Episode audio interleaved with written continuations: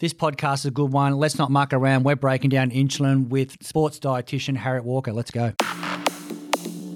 Welcome to the Body Science Podcast, bringing you everything you need, want, and should know about health, fitness, nutrition, and training. As always, the information contained in this podcast is for the information purposes only and is not designed to diagnose or be prescriptive to treat, prevent, or manage any injury, disease, or other health related condition.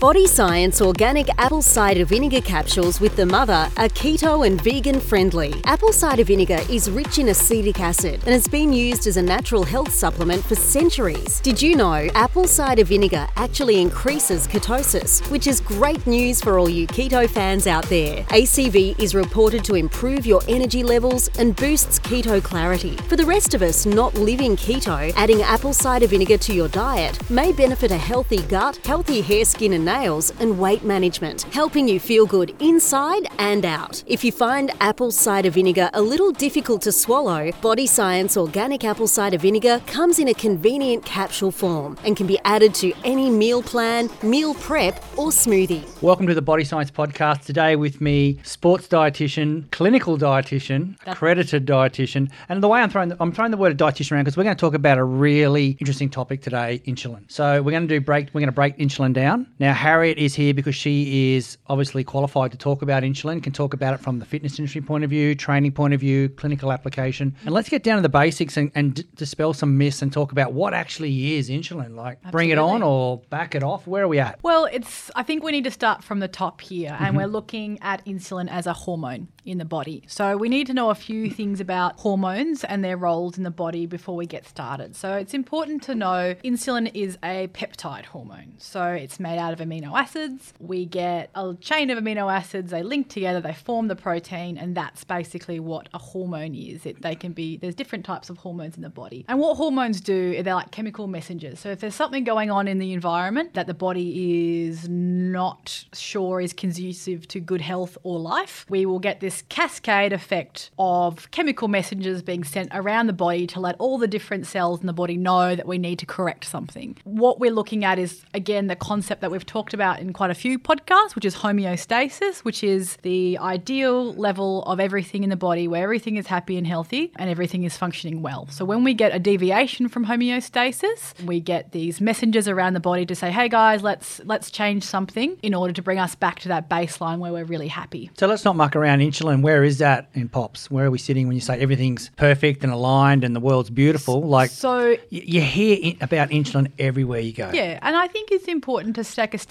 back and look at what its role in the body is because at the end of the day, everything that our body produces is there for a reason. Yep. It's when it's in excess that it becomes an issue. Insulin is there, it's a hormone that was discovered in 1921, and it is there to clear out excess glucose from the blood. Now, that's the key role that we know now that it does, and there may be a few other roles that it plays, but specifically at the moment, we are looking at insulin as a way of bringing blood glucose levels down. Mm-hmm. And why is that important? Excess glucose in the blood is toxic. So we have a happy level of glucose in the blood that we require to keep our muscles going, to keep all the cells in our body going, to provide energy. We store glucose uh, in the liver, we store glucose in the muscles, and we have a small amount in the, the blood at any one stage to allow our body to work optimally. So when we have a meal, our blood glucose levels go up, and to, to a point that's not going to kill us. Obviously, otherwise we'd probably die after each meal. But insulin's role is to sense that change in the environment. We get the food is broken down into glucose as the smallest common denominator, and basically the there's a cascade of signals in the body that says, okay, we've got glucose in excess to our preference, and we need to bring this down. So that's when insulin is sent out to signal to the cells that we can bring this glucose into the cell. To So bring, why don't we just not eat carbs? uh, because we need carbohydrates in the Mm-hmm. body, and it's not just about carbs. So we do actually also get an insulin response from protein and from fat. It is not as pronounced, Mm-hmm. so which is why we look at in, uh, glucose as the, the key driver of insulin response. Mm-hmm. But it's basically a normal part of healthy body working. We don't need to get rid of insulin. It, it plays an important role in our bodies. Insulin becomes a an issue is like with everything when it's in too large an amount, and it's not necessarily insulin in a large amount that's the issue. It's the blood sugar levels at that heightened range that is is the issue. Mm-hmm. And this brings us back down to what's actually getting our blood glucose level that high in the first place. So that's really the key here. It's insulin's not necessarily the bad guy, it's doing its job. But if we're not eating in a way that's conducive to healthy blood sugar levels, that's when we see that issue and that outside of normal ranges on a regular basis. So let's not muck around. I just ate a block of chocolate. What happened? You have And we're con- talking a block, not a little tiny chocolate. So basically, what happens is we consume food, we get a release of glucose into the blood. So that food is going into our stomach, it's been broken down by enzymes in the gut. Those little tiny molecules, glucose molecules, are being transported into the bloodstream. It goes to the liver. So the liver is the first point of call for glucose. If you've just done a little bit of exercise or for whatever reason you haven't eaten in a while, the first thing that that glucose is going to do in the liver is going to replenish liver glycogen levels What if I haven't exercised and I've eaten a block of chocolate? probably won't get any um, uptake of glucose from your liver, but then it might go to other tissues in the body. So all of our When you say might, what do you mean by might? probably will go to other tissues. So there's a few different stages when it comes to getting rid of glucose in the body. First one is to replenish glycogen. Second one is obviously initial energy, then glycogen, and if it doesn't get used as energy, we can store it as triglycerides in fat cells. So we have a pretty much infinite ability to store excess energy as fat. And so that is the end sort of status of excess glucose from the diet. We see an increase in fat cells around the body. So all of So our that's why you eat chocolate, you get fat. largely yes, yes, that's, gotcha. That's in, in a calorie Sorry to deficit, put that in, in, a calorie excess. dumbed down method there. No, no, too, that's okay. So everything in excess, if it's excess coconut oil or if it's excess anything like that, is going to cause a calorie surplus, and that's going to get stored. a little bit off track here, and I know you like it when I do this. Oh, I love it. I got a mate who eats a block of chocolate at night. Why not? He's eating a block of chocolate at eight o'clock at night. When is this issue really happening? Because he's not. He's not. Uh, he's on the couch. He's watching TV. I've eaten the block of chocolate. How much later in my body process is this happening? It takes around four to six hours for our blood glucose to be cleared back to normal levels in a healthy person. So we are assuming that if this person had eaten within a calorie budget and that chocolate hadn't tipped him over, then that would be Well, I'd say most people within- eating chocolate at night aren't in a calorie budget. No, budget. 100% not. Yeah, so, so- this is when we get. I'm trying to look at the, the danger of this. Like, I, I want to put a few little case scenarios together, and then you can talk more about what you want to talk about. But these are the things we get asked. How long after eating chocolate is the problem happening? Absolutely. So, So, if I eat a block of chocolate and I hit the gym 30 minutes later, or if I eat a block of chocolate and I hit the couch 30 minutes later, We've got two different scenarios. Absolutely, and it yeah. Mm-hmm. depends if that is a one off occurrence.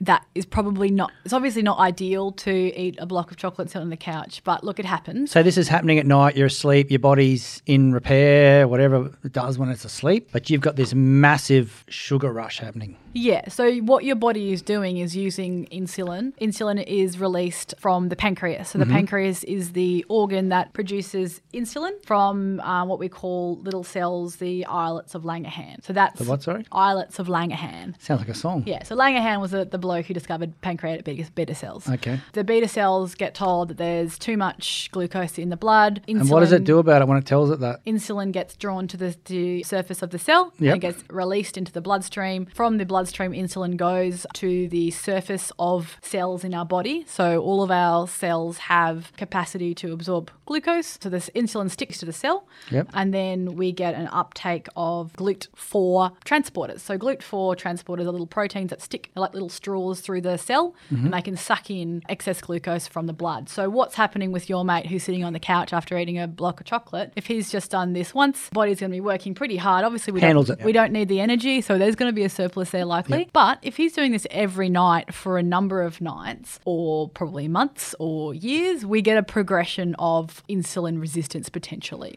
Okay, so what's insulin resistance? Insulin resistance refers to the sort of state where we've got poor blood glucose control. So we're probably getting our glucose too high too often, and we're getting an influx of insulin into the bloodstream at a rate that is. So why is that um, a bad thing? well, if we're constantly throwing out insulin into the blood, our cells can actually become resistant to it. So they won't actually answer the call to bring glucose back into the cell to bring our glucose levels back to normal. So what's happening then? So what we're having is an excess of glucose in the blood, which we know is toxic, and we see that we need external sources of insulin potentially to bring our glucose back down, and that's what we're talking about in terms of the progression progression from insulin resistance to type 2 diabetes. Which is a massive worldwide problem. Massive issue. So we've got two different kinds of diabetes. We've got type 1 diabetes, where the pancreas, which is the organ that secretes insulin, it doesn't produce any insulin at all. So what we have is an issue of not enough insulin. And then we've got type 2 diabetes, which is more of an, an issue of too much insulin too regularly. Our cells become unresponsive to the call and no longer sucks in insulin into the cell. And then we have this buildup of glucose into the blood. We see that after a meal, instead of after four to six hours going back to normal, we see elevated levels of glucose for a long period of time. That causes inflammation in the body and that also increases potentially the, you know, we've got dyslipidemia, which is a term that we use for excess fat in the blood because when we get excess calories being taken in and turned into triglycerides, which is a fat storage unit that is in the blood. So when we have a sort of a disease state with type 2 diabetes, what we're seeing is poorly controlled blood glucose levels. We're seeing increased triglycerides in the blood. We're seeing the body's inability to actually respond to the call of insulin. So insulin is not necessarily the cause of the issue.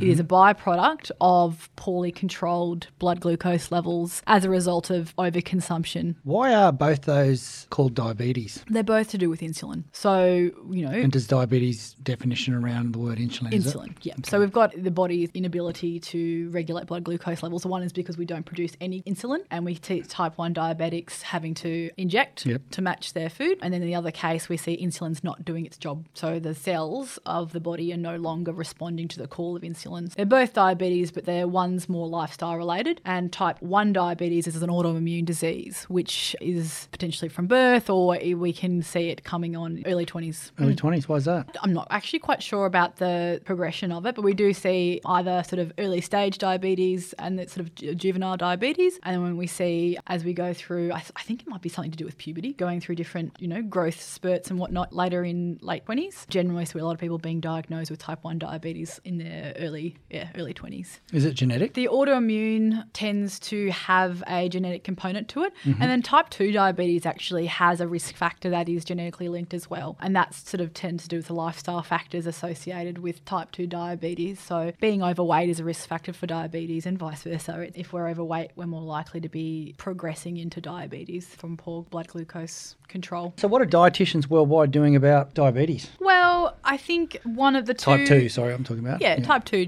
diabetes. The two key things that we can do with diabetes is lifestyle related changes. So we're looking at increasing exercise, we're increasing lean muscle mass, and we know that muscle independent of insulin assists in pulling glucose into the cell. So sort of a more of a mechanical pathway that it does that. Dumb question because I'm full of them. If I'm got a very lean, muscular physique and I'm eating a lot of chocolate because I'm energy starved, Yep. am I running the gauntlet as well? Potentially, excess sugar can cause issues with metabolism generally. Like when we don't encourage even healthy people, it's about healthy habits long term. So if I'm in the habit at 25 of consuming a diet that, you know, because I can get away with it, I'm having lots of sugar in my diet, I'm not really setting myself up to habits that are conducive for later in life when I probably can't get away with it as much because my energy needs have dropped. I've got this habit of eating a block of chocolate a night, but all of a sudden I've had this step down in my metabolic rate due to age and I'm not as responsive. Or I might have stopped exercising as much as I did when I was 25. As a result of that, my body is not as good at utilizing that, that excess glucose from big bolus of carbohydrate. So what we can look at from a dietary perspective, and especially with carbohydrates, is uh, focusing on lower glycemic index carbohydrates. So, we're still talking GI, are we, these days? We're still talking GI, but there is information and context around it that we need to keep in mind. So, glycemic index is the term used to describe the glucose response that a, a food has upon ingestion. So, if I consume a piece of bread, what impact that, how much does it raise my blood glucose levels? What we're looking at with glycemic index is the impact that it has on blood glucose levels and how quickly and how readily that our blood can bring that down because that takes into account the insulin factor as well. So I want to consume foods that have a slow peak and a slow steady like if you think about a mountain, you don't Yep. want a sharp peak. You want a slow steady rise in blood glucose levels and your body only has to secrete a small amount of insulin to bring those blood glucose levels back down to normal. Whereas if I'm constantly peaking my blood glucose levels up and down, the beta cells get a little bit tired out. Sometimes they might not be able to secrete as much insulin as needed to pull the glucose out. And then in other sort of scenarios, the insulin isn't actually working, doing its thing in terms of letting the glucose back into the cell. If you're suffering that insulin resistance, and tell me if I'm using incorrect terminology, is there something you can do as a lifestyle change to accelerate the program of healing? Yeah, absolutely. Well, one is looking at the types of carbohydrates you're having. Two is probably going to be reducing your carbohydrate intake for a period of time. So we can see people resensitizing their body to insulin. So, you know, there are circumstances where people have actually reversed their type 2 diabetes through diet and exercise and come off whatever medication it is that they're taking. But it takes a lot of work and lifestyle change to be able to do that. So we want to make sure that people are reducing their total calorie intake and mm-hmm. losing weight. And we also want to make sure that they're being a little bit more specific with the types of carbohydrate that they are taking in. And this is a case where, you know, a lower carbohydrate diet is probably appropriate for somebody who wants to take a lifestyle approach and reduce their blood glucose levels in order to increase their control. And they might do that for a period of time and be testing along the way and making sure and we can actually test for these things and it's quite well established the the patterns of testing that we can do for blood glucose. So there's a glucose tolerance test that we use to diagnose diabetes and then after that we're looking at long-term control of diabetes and the people who utilize diet and exercise really well, they're actually in some cases coming off their medication and we see that uh, in fact that the type 2 diabetes is under control and they may not have it anymore. So there's a spectrum of what we need to do. Insulin resistance, that's when we probably want to get people before it actually progresses into full blown type 2 diabetes. Should people go to the doctor and ask for those tests? Absolutely. Like, yeah. I think if we were having this conversation earlier, how do you know if there's an issue? For the fact that, you know, we see a sort of a, a phenotype or a specific body type associated, and that's definitely if you've got the excess weight around your middle. If you know that your diet isn't necessarily fantastic, and I'm talking we're eating that block of chocolate every night, we're having that, you know, carton of ice cream, you know, each mm-hmm. night. And these are an inactivity as well. So if you're in a sedentary job, you don't do any kind of exercise, they're all sort of risk factors that we um, would associate with higher risk of type 2 diabetes. You know, we can be testing this. So we're testing glucose tolerance, but we're also testing blood lipids as well. Because, like we said before, when we uh, have poor blood glucose control, we see an increase of those excess calories being converted into triglycerides, which are the storage form. You know, these are all normal things in within a normal range, but once we get outside that range, it, it becomes more of a diseased state. So I think it's important to step back and look at everything within the body, hormones and otherwise. They're there for a reason. We don't necessarily like insulin isn't the bad guy. And in, in many cases, you know, insulin in and of itself can be anti inflammatory because it is reducing the state of hypoglycemia, which is a pro inflammatory state. You know, if we're looking at it in black and white terms, it's it's anti inflammatory. Mm-hmm. But when we have excess of anything, that's when we tend to move into those less optimal states in the body that cause or that start the disease progression. So, is insulin resistance and insulin sensitivity and all the insulin words you've been throwing around the last five minutes, do other factors outside of diet affect that? Absolutely. Caffeine? Yeah, yeah, yeah, yeah. yeah. So, I suppose stress would be one that would come up quite regularly for people because when we look at insulin, we have to look at the opposing hormone, which is glucagon. So, insulin is secreted in order to reduce blood glucose levels. Glucagon does the opposite. So, it's the opposing hormone and it is used to increase blood glucose levels. And so, we have to look at at what stage in the game are we wanting to increase blood glucose levels. And that would be in a state of fight or flight. So, we're in a stressed state, we actually increase, we release that stored blood glucose through glycolysis, and we are increasing uh, circulating glucose in the blood in order to be able to respond to the threat. So that might be to run away, it might be to fight, or as we have discussed earlier, we're sitting in our own pool of glucose, and that's pro inflammatory. So it's not just in a state of, you know, food that is happening. Obviously, that's probably the more common one. But we're also, if we're doing the double whammy of poor diet, excess calories, and a high stress situation, then we have a really good recipe for that sort of metabolic disease. So when we're looking at hormones, there's generally speaking always an opposing hormone. So when we're looking at insulin, we have the opposing hormone, which is glucagon. There's That's al- not a cool name, glucagon. I don't like it. Glucagon. I don't. I don't think I want to use that name anymore. glucose gone. ah, okay. Ah, glucagon. Yeah. Is that how you remembered it at uni? No, it's not because it's actually your insulin's probably more glucose gone. Yeah. Glucagon is increasing blood glucose Yeah. levels. And we associate glucagon with the other hormones like epinephrine or adrenaline and cortisol. So when we are stressed, we see adrenaline, cortisol go up. We also see glucagon going up. And they're the sort of catabolic hormones, whereas insulin is probably more associated as being an anabolic hormone where we see build up and storage. So what's more dangerous, excess food insulin or excess stress insulin? Well, I think they're six of one, half a dozen of the other. I think anything in excess chronically in the body is going to be an issue. Because I mean, we can eat six, eight times a day, which could be excessive or it could be good eating, but we can be stressed a hundred times a day. Yeah,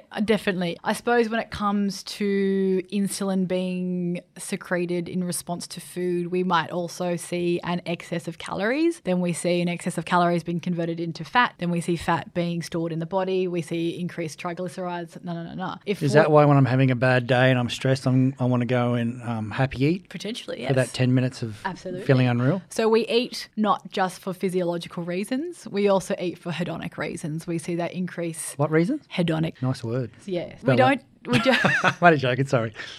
we don't just eat because we feel the need as a result of hunger cues. We eat because we get a reward out of food. And that's mm. okay. Like that's just standard human behavior. But when we're doing it all the time, we see probably the sort of the hedonic response, which is an increase in dopamine. We get that sort of happy feeling after eating lots of calories. What did Luke call it? Dopamine lollipops? dopamine lollipops. Yeah, what we need to do is get a handle of that stress. If we're stressed and we're not actually eating excess calories, we're probably going to lose weight mm-hmm. because we've got that cortisol, we've got that adrenaline, we're actually burning through energy. And you'll see people who are quite stressed, sometimes they can be quite thin because their body is, you know, constantly in that state of stress. They're burning through the calories at a, a higher rate. And if they're not consuming in excess, they're not going to necessarily see the issue with excess insulin in response to excess calories. So it is really what is the issue here is the excess calories. And we can go about a number of different ways to bring down, you know, the calorie intake, reduce the fat content of the body, and bring those insulin levels back into normal range. So I've got a big one for you here. Say I'm running a diet if it meets my macros. Yep. Person A might be having six calorie controlled meals a day. Person B might be having two to three meals, but absolutely smashing those meals. What is the difference in same calories? Mm-hmm. And let's just say they're not weight loss calories, they're just calories. And Yep. Obviously, you wouldn't be on it if it fits your macro. Where are we at with a person that's eating six times a day, like say 300 calories in a meal, 1800 calories, Mm-hmm. versus someone who's having two 900s? Yeah, two big Yeah. chunks of food. Yeah. And they'd be loving life too, those two 900s. Yeah, it's a cracking meal. That's a great meal. Look, if the person is healthy, there doesn't have to be a big issue with having. so it's not the time of it being in your in your body, it, the It's- amount of it in your body. It's probably the yeah, it's the amount, probably the blood glucose levels. If we've got large spikes, if we're eating a whole lot of you know sugar in within those small meals, we might see an increase in insulin levels to a point where it becomes an issue. Mm-hmm. But if the person is healthy and they've got you know good blood glucose control, then there is no issues with eating six meals a day. But you know if we've got somebody who's in that sort of stage, early stages of type 2 diabetes or that sort of metabolic syndrome, then potentially giving them a break and letting their insulin levels come down, their blood glucose levels come down, that could be beneficial in order to just pull back on that disease progression a little bit. So we're really looking at healthy state versus disease state here and the, bo- the person's uh, ability to deal with glucose. So if you've got a very active person, they could be smashing food all day long. And look, we don't really necessarily know all the ins and outs of insulin resistance right now. I mean, insulin was discovered in 1920, so Yeah, it's not not that far ago. all like I mean, it is sounds like a long time, you know, not 100 really. years ago. But in terms of science and you know being able to actually test this stuff, we're still finding out different ways in which this this hormone is actually working in the body. So it's it's still you know there's still some mechanisms that still haven't been fully un- identified. Let's wrap this uh, breaking down insulin because we're going to actually get you back to do a more in depth one next week because I think this is uh, more than just one big long podcast Yeah, on insulin. Let's break it down. Let's get a little bit tech more technical. I'll shut up more in the next one. Let's go a really quick breakdown on insulin brings glucose into the cell by pancreas senses that there's an increase in glucose in the blood. Yep. This is this signals the release, so insulin release from the pancreatic beta cells. Beta cells release the insulin. Insulin goes to the cell, any sort of cell, so it might be the muscle cell. It stimulates the GLUT4 transporter onto the cell surface, and that GLUT4, if you think of a little straw that goes in between a cell, gets sucked in, and glucose is brought into the cell. So that's sort of the very basic thing. It'd be great to have a Clear as mud. Clear as mud. Clear as mud. Look forward to your next masterclass. Oh, We'll see you then. This week's podcast was brought to you by our premium partners Nutrition Warehouse nationally, ASN nationally, Mr. Supplement, Sporty's Warehouse, Fat Burners Only, and Evran Fay.